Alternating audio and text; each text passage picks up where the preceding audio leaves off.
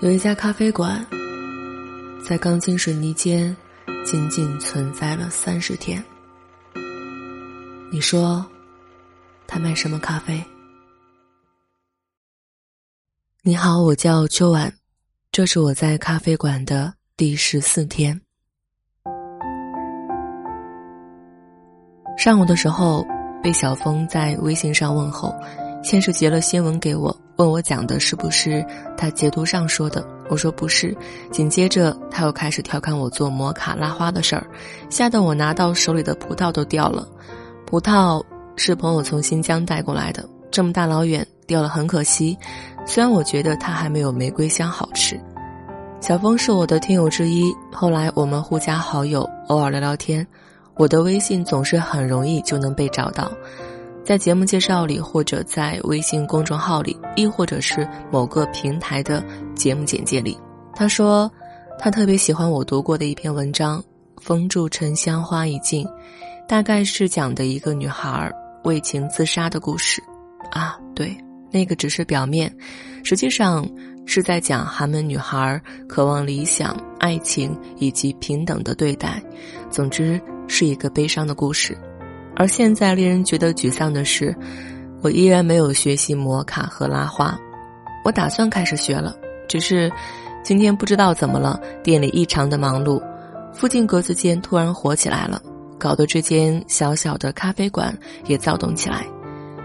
小七来的时候，我正忙得不可开交，他就临时充当了服务员，帮我上咖啡。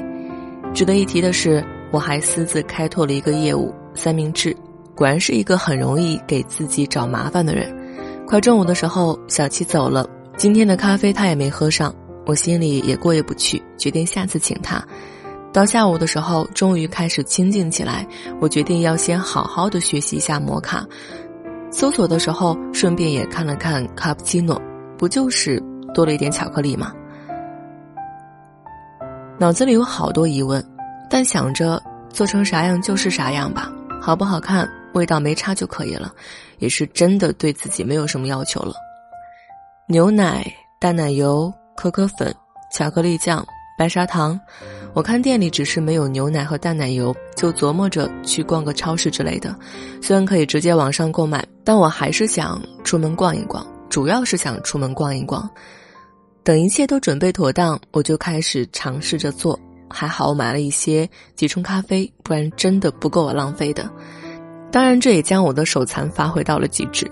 看来，要想做的勉强能看也不容易。人是受不住惊吓的。当我正专心致志的拉花，突然砰的一声巨响，一激灵，奶泡洒了一地，这让我觉得很泄气。明明就算完成了，已经没有什么心思继续做了。隔壁不知怎么了，好像在打架。其实隔壁好像一直在打架。就没有消停过，只是今天这般激烈还是第一次。我将一切都收拾干净，明天就可以卖摩卡，还有拉花之类的了。